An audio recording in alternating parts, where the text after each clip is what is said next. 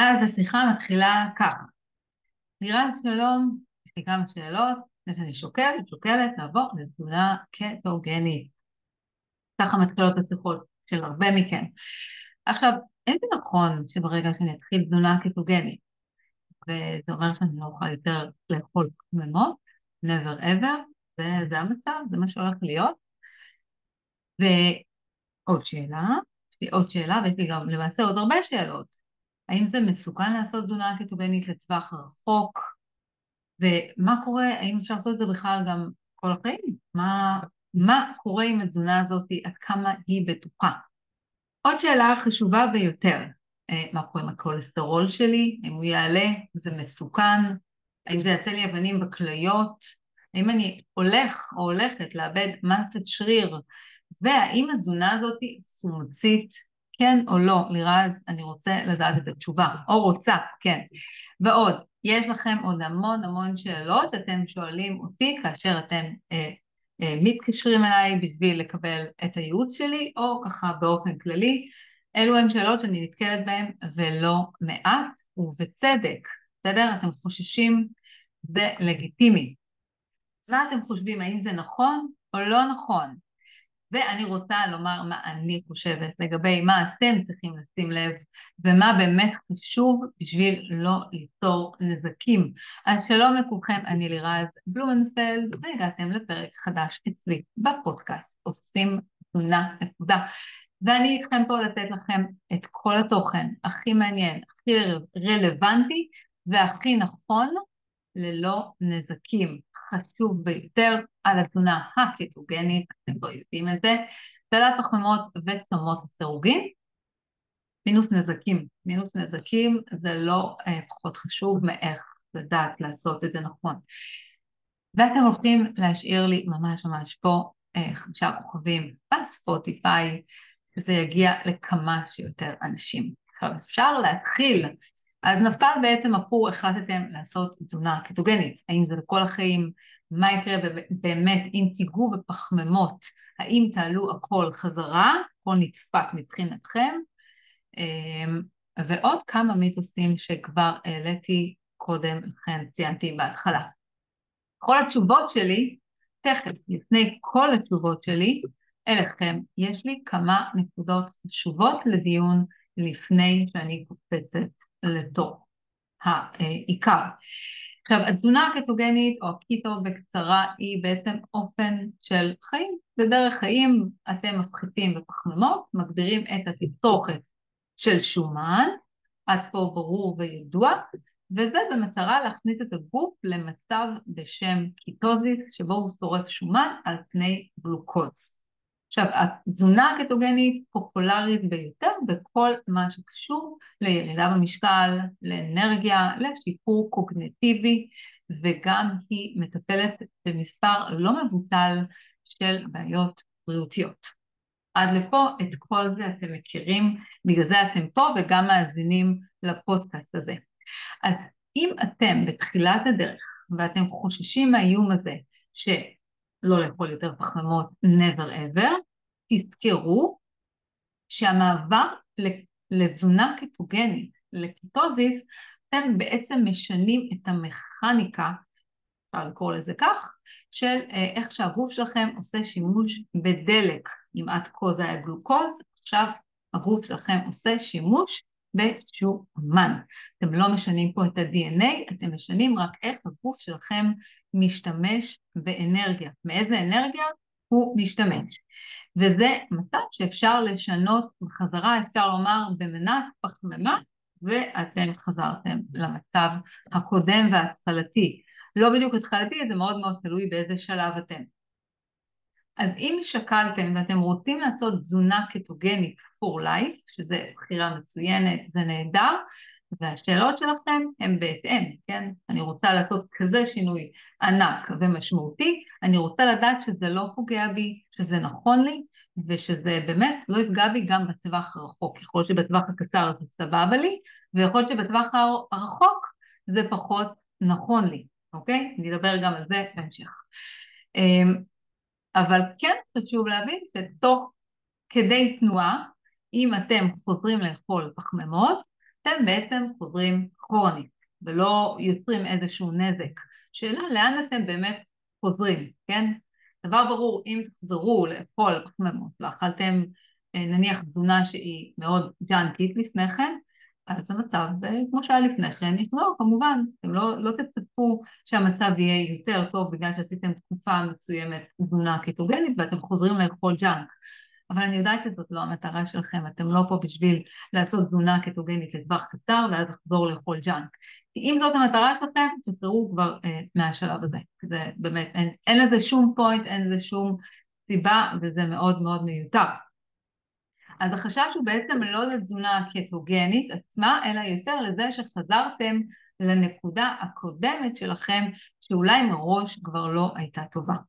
עכשיו, מראש רציתם לעשות שינוי כי אתם זקוקים לשינוי, כן?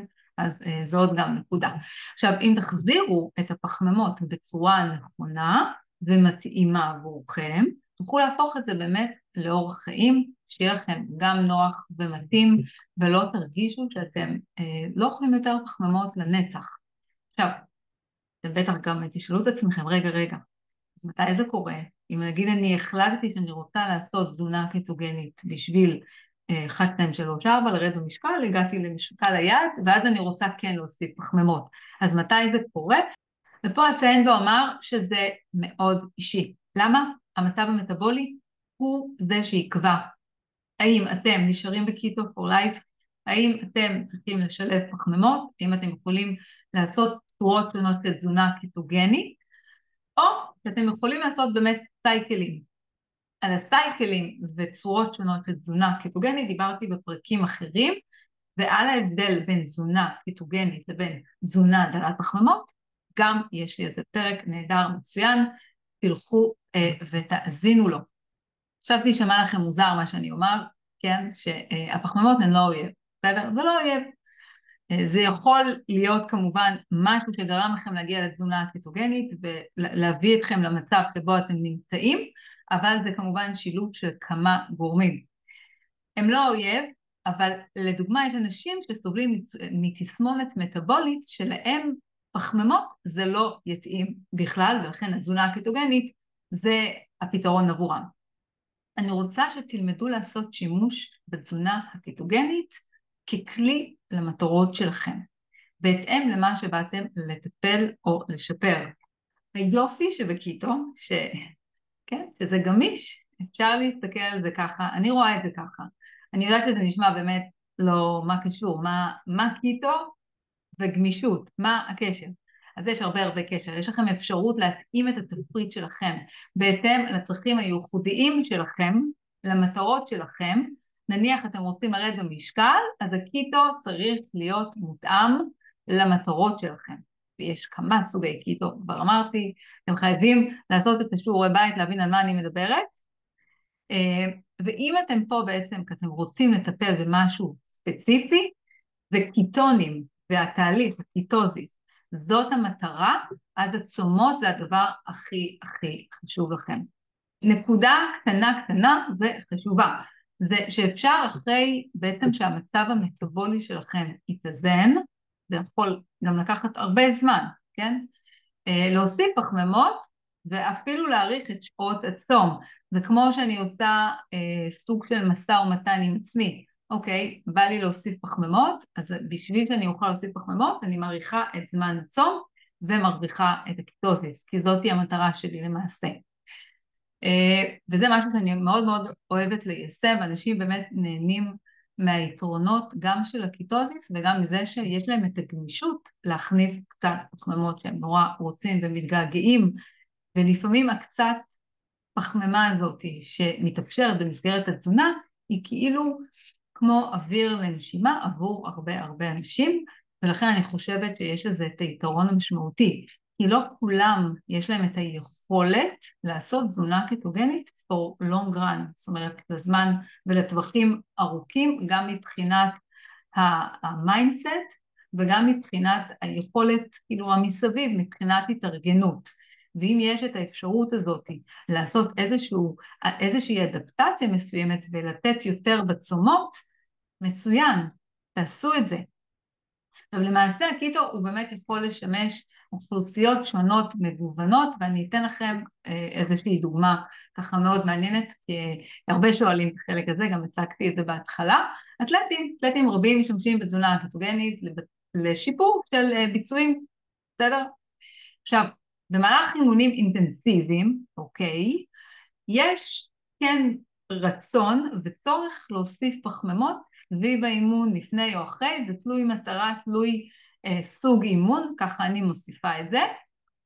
ובזמנים שהם לא מתאמנים או שהם סוג של off season, אז בנקודות האלה הם יותר מקפידים על תזונה קטוגנית טהורה יותר ונקייה, אז הם עושים keto target, זה נקרא keto target, זה keto של ספורטאים, ושוב, כמו שאמרתי, אפשר סוג של לאכול את כל העוגה ועדיין להשאיר אותה שלמה, אה, יש בזה קטע.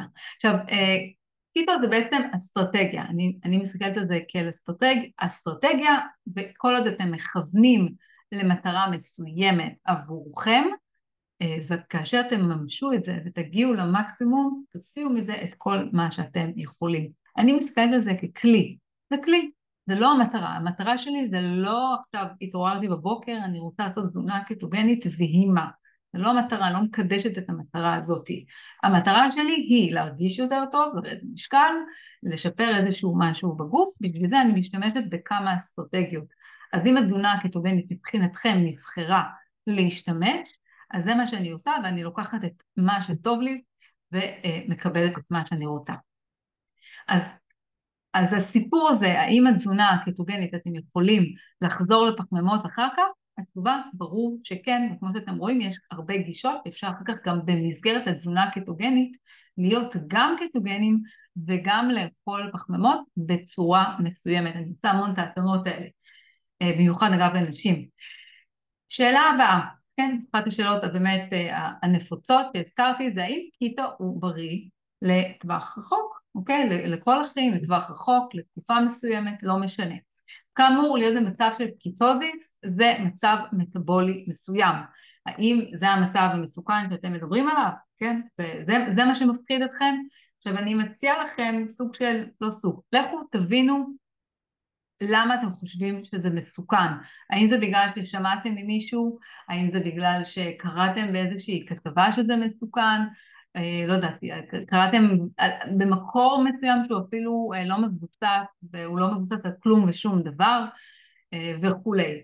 גם פה אתם באמת רוצים גם להגדיר כמובן את המטרות שלכם, מה אתם רוצים שיקרה במסגרת התזונה, ולחשוב לטווח רחוק. ואם אתם חושבים לטווח רחוק, ואתם כבר מראש שואלים האם זה מסוכן לטווח רחוק, זה אומר שאתם מכוונים לעשות את זה לטווח רחוק, וזה מצוין מבחינתכם, כן? זאת אומרת שאתם רציניים. ואנשים רציניים בהחלט אה, הם וולקאם מבחינת התזונה הקטוגנית. אבל עוד פעם, באמת החשש הזה, האם זה משהו, חשש מבוסס, קראתי על משהו, תנסו להבין מה בתוך הדבר הזה גורם לכם לחשוש. ברגע שתמקדו את, הש, את, ה, את הדבר הזה שמלחיץ אתכם, יהיה הרבה יותר קל אה, ככה לבוא ולפזר את הערפל. אז בחזרה לסטייט או אה, מצב מטאבולי, בסדר? יצא ככה נחמד. האם באמת החשש הוא לעשות שימוש בשומן ולא בגלוקוז בטווח רחוק? זה החשש שלכם? כי, כי זה התזונה הקטוגנית, אנחנו משנים פה את מערך אה, האנרגיה, איך שהגוף שלי משתמש. אה, ומאחר וההרכב של המזון פה במסגרת התזונה, okay, אוקיי, עשיתם פה שינוי משמעותי, שיפרתם את המזון שלכם, את האיכות של המזון, אתם רוצים מזון הרבה הרבה יותר טוב ואיכותי, לא מעובד, לא מתועש. האם זה החשש שלכם, שאתם, זה מה שאתם עושים? ברור שלא, כן? אז האם החשש הוא לא לאכול פחמימות זה מה שנראה לכם מסוכן? גם פה שלי, דיברתי על זה קודם, שאפשר לגוון, להוסיף, להוריד, בהתאם לאוכלוסיות, בהתאם למצב ובהתאם למי שאתם. עוד דוגמה לדבר הזה, נגיד ילדים. ילדים אין להם שום צורך לעשות תזונה קטוגנית, אלא אם כן יש איזושהי בעיה נוירולוגית. אתם יודעים, אפילפסיה, משם זה התחיל. אז, אז גם פה זה שלילי, ו, אה, וגם כאן תמיד אני אסייג את, ה, את העניין הזה, באמת תלוי למי, כי אני באופן אישית לא חושבת שהתזונה הקטוגנית מתאימה לכל בן אדם. עכשיו, אם אתם אה, רוצים באמת לעשות איזשהו שיפור באיזשהו מצב בריאות, בעיות מטבולית, לא יודעת, דלקתי, יש לכם, לא יודעת, לרד במשקל, סוכרת, אנרגיה, שיפור קוגנטיבי וכו' וכו', אוקיי? אני רוצה שתבינו שבאמת השרירים שלנו והמוח שלנו אוהב מאוד מאוד טונים, אוקיי? וזה לא דבר מסוכן. אז אם כבר דבר מסוכן זה אם אתם אוכלים הרבה פחמימות וסוכרים וגורמים לכך שהגוף שלכם משחרר הרבה הרבה אינסולין, זה דבר מסוכן. אם כבר מסוכן זה זה. מיתוס נוסף, אה, אוקיי, מה אני יכולה באמת לספר לכם? יש גם הרבה מטופלים שלי שככה די חוששים כאילו מהקטע של החומציות שיש במזון הקטוגני. עכשיו אני רוצה להבהיר משהו, אוקיי? המזון הפחמימתי הוא זה שגורם לסכרת, לתנגודת של אינסולין, ויוצר, הוא זה שבעצם יוצר מצב חומצי. למה? כי בזמן שהאינסולין בעצם משתחרר ומתקשה לווסת את רמות הסוכר, זה מצב שהוא חומצי וזה דווקא מה שאמור להפחיד אתכם, אוקיי? הרבה פעמים כאילו הרבה אנשים באים מתזונה שהיא מאוד מאוד ג'אנקית והם אוכלים את הזבל של הזבל והם מדברים איתי על זה שהתזונה הקטוגנית היא לא בריאה, אוקיי? עכשיו תסתכלו שנייה, תראו מה אני אוכלת עכשיו, תעשו איזו רשימה, מה אני אוכלת ביום יום שלי, עכשיו אתם תגידו שאתם אוכלים הרבה הרבה ג'אנק ואז אתם תסתכלו על הרשימה, יש באתר שלי מה אוכלים במסגרת התזונה הקטוגנית? ותגידו וואלה נכון, יש פה אוכל בריא, טבעי, רגיל, שיש בכל סופר, לא משהו שצריך ללכת עכשיו ולחפש או לעשות איזושהי משכנתה, ותסתכלו, תצאו את ההשפעות. אתם לא צריכים להיות סופר אה, חדים וחכמים בשביל להבין שהמעבר לתזונה הקטוגנית, כשמסתכלים על מה אתם אוכלים ומה יש לתזונה הקטוגנית בתפריט, מה שיש בתזונה הקטוגנית זה הרבה יותר איכותי. אה, אז זה עוד דבר אה, שאמור באמת ככה לעזור לכם לקבל את ההחלטה בצורה הרבה הרבה יותר קלה וזורמת.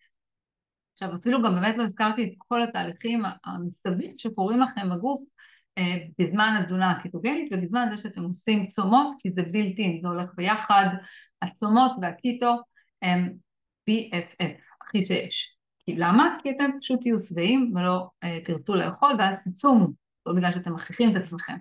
מה שבעיניי הכי הכי חשוב, והרבה פעמים אנשים באמת נופלים בדברים האלה, וזה דווקא משהו שיכול כן להזיק לכם אם אתם עושים תזונה קטוגנית, זה שאתם לא שמים לב לכמות החלבון שאתם צורכים, וגם לא שמים לב לכמות הירקות שאתם צורכים ביום, וממש מצמצמים גם את המגוון וגם את הכמויות, וזה בעיניי משהו שהוא לא נכון והוא לא טוב, ואני כן מעודדת אנשים לאכול ירקות. אני לא נגד ירקות במסגרת התזונה הקטוגנית, ולא רק ירוקים. תאכלו מגוון, מגוון צבעים, כל עוד זה לא אה, ירקות שהם אילניים. גם עגבניות, גם גמבות, גם צל, שחלילה לא תפתחו אה, חסרים תזונתיים. לפני הנקודה הבאה שאני רוצה אה, לדבר עליה ממש ממש בקצרה, למה אני ככה נותנת איזשהו פריוויו? כי אני הולכת לעשות את זה פרק שלם ואולי אפילו גם יותר, זה העניין של הכולסטרול, אוקיי? הגוף שלנו מייצר 70-80 אחוז מהכולסטרול ייצור עצמי. הגוף שלנו מייצר את הכמות הזאת המאוד מאוד גדולה של כולסטרול. היתר מגיע ממה שאתם אוכלים, מהתזונה שלכם. זה חשוב שתבינו את זה, בסדר? כי הכולסטרול משתתף בהמון תהליכים בגוף שלנו, הוא מאוד מאוד נחוץ לנו, הוא מאוד מאוד חשוב לנו, בין היתר הוא גם משתתף והוא בסיס ליצירה של הורמונים. אני אפרט את זה, אני אעשה את זה פרק שלם, מבטיחה לכם, אפילו באמת כמה, זה תהיה אפילו לדעתי סדרה, בגלל שזה אה, נושא מאוד מאוד רחב, אפשר להסתכל על זה מכל מיני מקומות. אה, ואני באמת אדבר על זה, אבל מה שהיה לי באמת חשוב זה שתבינו מה זה הכולסטרול, דבר ראשון. כולסטרול מיוצר אצלנו בגוף אה, בכמות מאוד מאוד גדולה, ולכן זה לא משהו שהוא רע. מלכתחילה, זה לא משהו שהוא רע. יש הרבה דברים שגורמים לכולסטרול להפוך להיות רע, וזה, אני אדבר על זה בהמשך. מה קורה עם אבנים בכליות? זו גם שאלה שאני שומעת ולא מעט, זה עוד מיתוס מוכר ומאוד נפוץ. ולא נכון. פשוט לא נכון. עכשיו, זה מאוד מעניין כי התזונה הקטוגנית היא טיפולית והיא סוג של שומר סף עבורכם, טיפול בכל מיני בעיות בריאות וכולי וכולי, זה משהו, זה שירות VAP כזה שבאמת לא תקבלו אה, באף תזונה אחרת. וזה נורא מעניין ככה כמה אה, טיפלים את זה מכל כיוון, לא, לא מי שבאמת מבין בזה, מי שלא מבין הוא פותל את זה יופי, ומי שיודע ומכיר את התזונה הזאת ובדק אותה מכל הכיוונים, ממקורות אמינים, יש גם מחקרים, אוקיי? ומגלה שהתזונה הזאת היא כמו שאמרתי, היא שומר סף, היא מטפלת בכל כך הרבה בעיות בריאות, ואז קוטלים אותה מכל הכיוונים, ככה אה, להגיד שהיא היא, היא מזיקה. אז זה, זה, זה, זה מצחיק אותי הסיפור הזה ולא מעט. אבל זה משהו שאתם באמת צריכים לעשות אותו נכון. והתזונה הזאת יכולה לעשות עבורכם אה, שירות נהדר, שאף תזונה אחרת לא יכולה לעשות. עוד מצב אה, שאני מדברת עליו ומקבלת עליו הרבה שאלות, זה המצב של הקיטואצידוזיס. זה מצב שבו בעצם ה-PH שלכם הוא חומסי. עכשיו, זה מצב שהוא אופייני לחולי סוכרת, בעיקר טייפ 1, שנוטלים בעצם אינסולין, או אה, חולי סוכרת שבאמת גם נוטלים בעיקר אינסולין ותרופות מסוימות. זה לא מצב רגיל, וזה לא מצב שהוא קשור לאנשים בריאים שאין להם את הרקע הזה. זה מצב שאין יותר מדי אינסולין, זאת אומרת אין אינסולין, וזה לא קשור באמת לקטוסיס שנוצר מהתזונה הקטוגנית. זה שני אה, דברים שונים, זה מושגים שונים, הפירוש שלהם שונה, זה נראה דומה, זה הקטע שפשוט נראה דומה, וזה יכול להלחיץ הרבה אנשים, וכן, זה גם יוצא בכל מיני מקומות, שזה יכול ליצור קיטו אצידוזיס, וזה לא אותו דבר כמו קיטוזיס. שומעים? קיטו אצידוזיס, קיטוזיס. נשמע אותו דבר, אבל אם ככה מקשיבים ממש ממש טוב, רואים שזה לא אותו דבר. דבר אחרון ונוסף לגבי העניין של הקיטואצידוזיס, אנחנו בעצם מדברים על אה, ערך שהוא מאוד מאוד עמוק. זה מתחיל באזור השש, שבע והלאה, זה יכול להגיע אפילו עד עשר, אחת עשרה ויותר.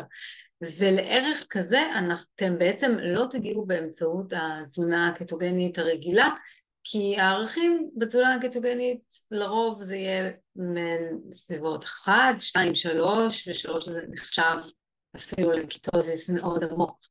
אז אה, רק מתוך זה ניתן להבין שזה בעצם לא אותו הדבר, וזה היה חשוב ככה לציין את זה.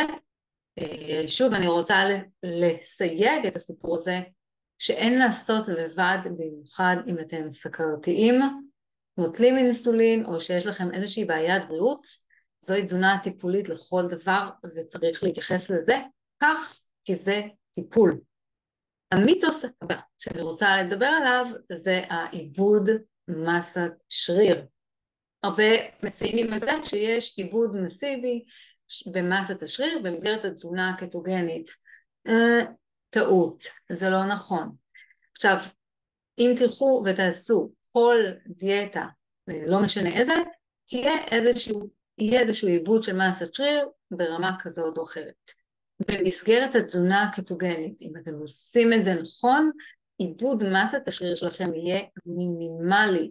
למה? איך זה קורה בעצם? כאשר אתם נמצאים בקיטוזיס, מה בעצם קורה? זאת בהנחה שאתם עושים את זה נכון, ומשלמים צומות לסירוגין, אז דבר אחד, הגוף שלכם עושה שימוש בשומן, ולא חלבון לאנרגיה, ולא בגלוקוז לאנרגיה, הוא עושה שימוש בשומן שלכם. זאת המטרה. דבר נוסף שקורה, וקורה פה דבר נהדר ומאוד מאוד מבורך, זה בזמן הצומות הורמון הגדילה עולה. הורמון הגדילה, אם אתם לא מכירים אותו, זה הורמון נהדר שאנחנו רוצים אותו, הורמון הנעורים, אנחנו מתים עליו, רוצים אותו כמה שיותר אם אפשר, ובמסגרת התזונה הקטוגנית אנחנו מקבלים את זה בזכות הצומות. אוקיי? זה משתחרר יותר בזמן הצומות, וזה נהדר, וזה anti-aging, אני לא ארחיב לגבי זה, אבל מה שכן חשוב לומר בהקשר של מסת שריר, שכאשר אה, הורמון הגדילה עולה, מסת השריר נשמרת, וזה קורה בתזונה קטוגנית. אה, ולא רק זה, גם מסת, לא מסת, אלא אה, פחות פחות אחוזי שומן, אוקיי? זה הולך יחד עם המטרות שלכם, במידה ואתם רוצים לרדת במשקל ואתם אתלטים. אז זוהי דוגמה באמת ממש נהדרת מה שדיברתי, זאת לא דוגמה בעצם, אני רוצה עכשיו לתת לכם דוגמה. קחו למשל אה, חולי סכרת, תסתכלו ככה, תדמיינו את מי אתם מכירים שהוא חולה סכרת, תסתכלו עליו בדמיון שלכם, מה אתם רואים? אתם רואים מישהו שלרוב הוא כחוש, כן? לא כחוש מבחינת רזון, אלא מבחינת מסת שריר. אנחנו רואים בדרך כלל מסת שריר מדולדלת כהוגן ולא סתם, וזה בגלל האינסולין הגבוה שהוא זה שגורם לכל הסיפור הזה, הוא מביא בעצם לאיבוד מסת השריר, וגם כל קשת הבעיות המטבוליות זה גם אה, קשור למצבים הללו. ולכן זה בדיוק ההפך, אז אל תחששו מהבחינה הזאתי, אבל שוב, אני תמיד אחזור ואומר שצריך לעשות את זה נכון, כי אם אתם תעשו את זה לא נכון, אתם כן עלולים להביא לנזקים, בין היתר לאיבוד מסת שריר. ו, אה, וגם כן העניין הזה של אה, לא, שאין צריכה מספקת של כמות של בון וגם ויטמינים ומינרלים זה גם משהו שהוא קשור ודיברתי על זה קודם. אז אני רוצה ככה לסכם את כל מה שדיברתי ואני רוצה שתבינו שבעצם אפשר לעשות בתזונה הזאת שימוש כרצונכם, אוקיי? דיברתי על זה שזאת אסטרטגיה לפי המטרה ואני יכולה לעשות את זה בצורת אינטרוולים, סייקלים, בתקופות כן, תקופת לא, להחליט שאני לוקחת נגיד, לא יודעת, אחת בשנה, אני רוצה לעשות תזונה קטוגנית לתקופה מסוימת ולא פחות מחודשיים שלושה, כי אחרת לא בהכרח אני ארוויח מזה את היתרונות. בתקופות מסוימות אני רוצה לעשות קיטו סייקל, תקופות מסוימות אני רוצה לעשות אה, דל פחמימה, ו, וככה רצה על כל התוכנית הזאת שאני מגדירה לעצמי, אבל זה חייב לבוא בהתאם למצב הבריאותי שלכם. כי לא תמיד הרצונות שלכם ילכו אה, בד בבד ויד ביד עם המצב המטבולי. אם אני, אה, לא יודעת, יש לי איזה סכרת או משהו כזה, אני לא אוכל לעשות את כל, ה, כל מה שציינתי, כי אם יש לי סכרת אז אני כבר נמצאת בפוזיציה שאני צריכה להיות יותר אדוקה. אז זה בהתאם גם למטרות וגם למצב המטבולי שלכם ולמצב הבריאותי. אני חושבת שהצלחתי לכסות פה כמה נקודות מפתח חשובות ביותר בכל מה שקשור לחששות שלכם שהם המיתוסים הגדולים וגם הקטנים שלא יפריעו לכם חס וחלילה בדרככם לטפל ולקדם את הגוף שלכם ולהרגיש הרבה יותר טוב להגיע לרמה אחרת וגם לראות טוב זוהי לא בושה ואנשים מתנצלים על החלק הזה ואין לכם מה רוצים לראות טוב ולעשות שימוש בתזונה הקטוגנית? לכו על זה. אה, בקשה ממני אליכם תעבירו את הפרק הזה לכל מי שאתם מכירים שהוא חושש ואין לו מענה והוא לא יודע איפה לקבל את התשובות אז פה הוא יקבל את התשובות. ואם יש לכם עוד שאלות ועוד חששות שאתם אה, רוצים להעלות ואני לא ציינתי אתם באמת אה, מוזמנים לעשות זאת ותיתנו לי חמישה כוכבים ותדרגו את התוכנית כך זה יגיע ליותר ויותר אנשים וכמה שיותר אנשים זה יהיה הרבה יותר טוב ויותר נהדר. אז אני איתכם לירז בלומנפלד ונתראה בפרק הבא. להתראות.